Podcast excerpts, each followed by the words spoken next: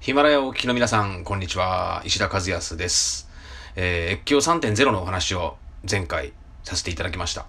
えー、第21回で越境3.0の時代、若い子たちがチャンスだと。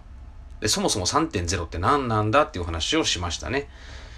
えー、若い子たちにとってものすごいチャンスなんですけど、なぜチャンスなのかというと、えー、スマートフォンと SNS。これが越境3.0の、まあ、武器となり得るからなんですね。で、さらに言うと、Google 翻訳とか、えー、まあ今ヒマラヤで流しているような音声配信、YouTube、えー、いろんな情報配信ツールがまあ星の数ほどありますし、スマホ1台でいろんな情報を配信していろんな人とつながることができる時代になった。これが越境3.0なんですね。で、いろんな人と言っても、外国人であったり、で、外国でもその企業のトップの方だったり、政府のトップの方だったり、そういった方々と、まあ、日常的につながることができるようになった時代が越境3.0なんですね。これはスマートフォンと SNS、まあいろんな多種多様なアプリ、そういったもののまあ恩恵をまあ受けることができるからということです。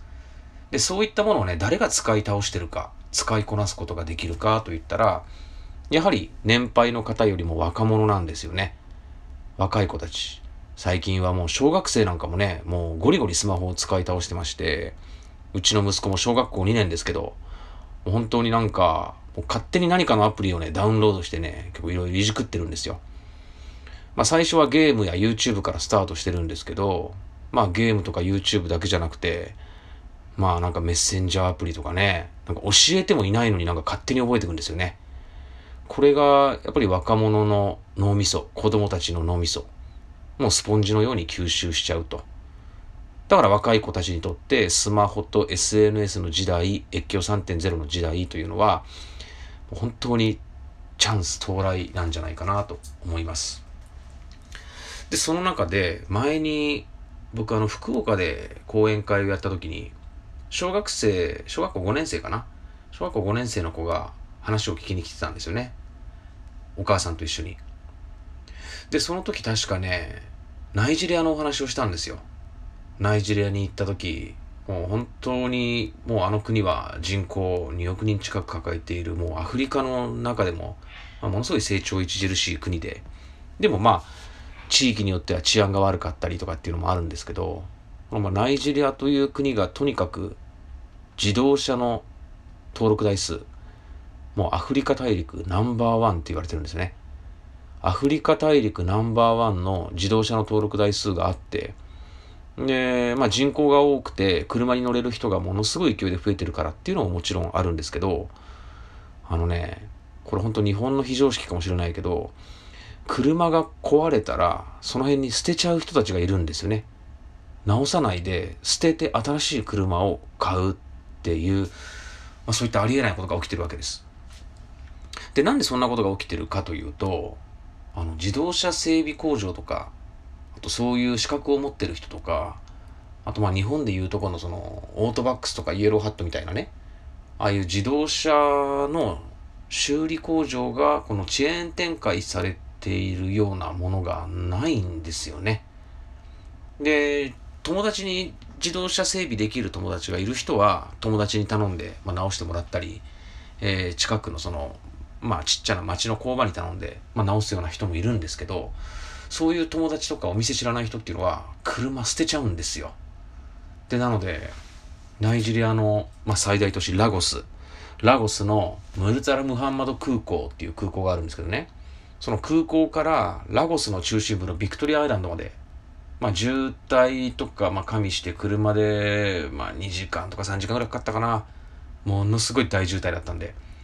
で、その空港からビクトリアアイランドに行くまでの道のりで、車が燃えている現場を3カ所遭遇したわけですよ。で、もう本当にいきなり車が燃えてるから、ね、これテロでもあったの？なんて話をすると、地元の人がね、いやいやいや、あの、テロとかじゃなくて、車が捨てられて、で、まあ、何ヶ月も放置されてでガソリンとかオイルが漏れてきてそこにタバコのポイ捨てとかする人がいてそれで燃えてるんですよっていうわけですなんかもういつもの日常の出来事のような感じで話をするわけですね。あ、今日も車が燃えてるわ、みたいな。なんでこんな車捨てるの？車燃えてるの？なんて話をすると、いや、車をね、みんな直して使うっていう、そういう習慣がないんだよと。で、ある程度この傷むまで、まあ乗ろうとする人多くなってはきたけど、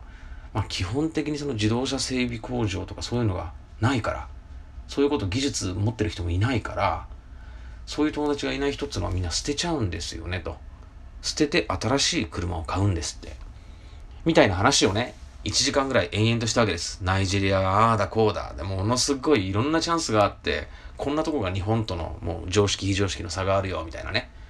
まあ、ナイジェリアの話をしだすともう本当にそれだけで2、3時間のセミナーができちゃうぐらい、本当にありえない、もうクレイジーラゴスと呼ばれてるぐらいね、あの、ナイジェリアの最大都市ラゴスっていうのは、本当にエキサイティングな街なんですけど、まあ、福岡のセミナーでそんな話をしたわけですよ。小学校5年生の子が来ているところで。そしたらそのセミナーが終わった後、その5年生の子が、石田さん、僕ナイジェリアで自動車の部品の商売やりたいんですけど、つって、僕のとこに駆け寄ってきたんですね。ですごいなぁと思って。で、ナイジェリアでじゃあ自動車の部品のね、ビジネスをするなんていうのが、昔だったらものすごいハードル高かったわけですよ。でも今、まあ前回も今日冒頭でもお話したように、スマホと SNS があるわけですね。ナイジェリアの例えば大使館に行っ、まあこういうことを考えてるんですけど、ナイジェリアのその自動車関連の事業やってる方紹介してくださいと。例えばね。で、そういう方を紹介してもらって一度だけちょっと会いに行ってみるんですよ。で、まあ会いに行ってみて、本当にこの人信頼できる人だなと思ったら、その人と、まあ、日常的にスマホでやり取りをして、まあ、メッセージ交換をして、で、まあ、自動車の部品のビジネスについて、まあ、詰めていけばいいと思うんですね。ナイジェリアに行くのが敷居が遠いなんて言ったら、日本に住んでるナイジェリア人なんかもいますし、まあそういう人と、こういうビジネスをやるんだけど一緒にやらないか、どういうアイデアがあるかな、みたいなものを話し合うだけで、5歩も10本を進んでいくわけですね。で、僕自身がこの越境3.0を推進してきたのは、もともとはそういうところからなんです。えー、新刊の行動できない自分を勝手に変えてしまうすごい方法という本の中で、えー、僕が独立する前のサラリーマン時代のお話なんかもたくさん書かせていただきましたけど、サラリーマン時代にお付き合いしていたのは外国人経営者たちだったんですね。僕前の職場会計事務所なんですよ。で、その会計事務所の時に僕が担当していたクライアントっていうのが、日本でビジネスを営む外国人の経営者。で、まあそれこそ、その当時の経営者っていうと、自動車関連、中古車輸出やってる方々が非常に多くて、で、まあ世界中のあちこちに、まあ、日本の中古車を輸出していたわけですね。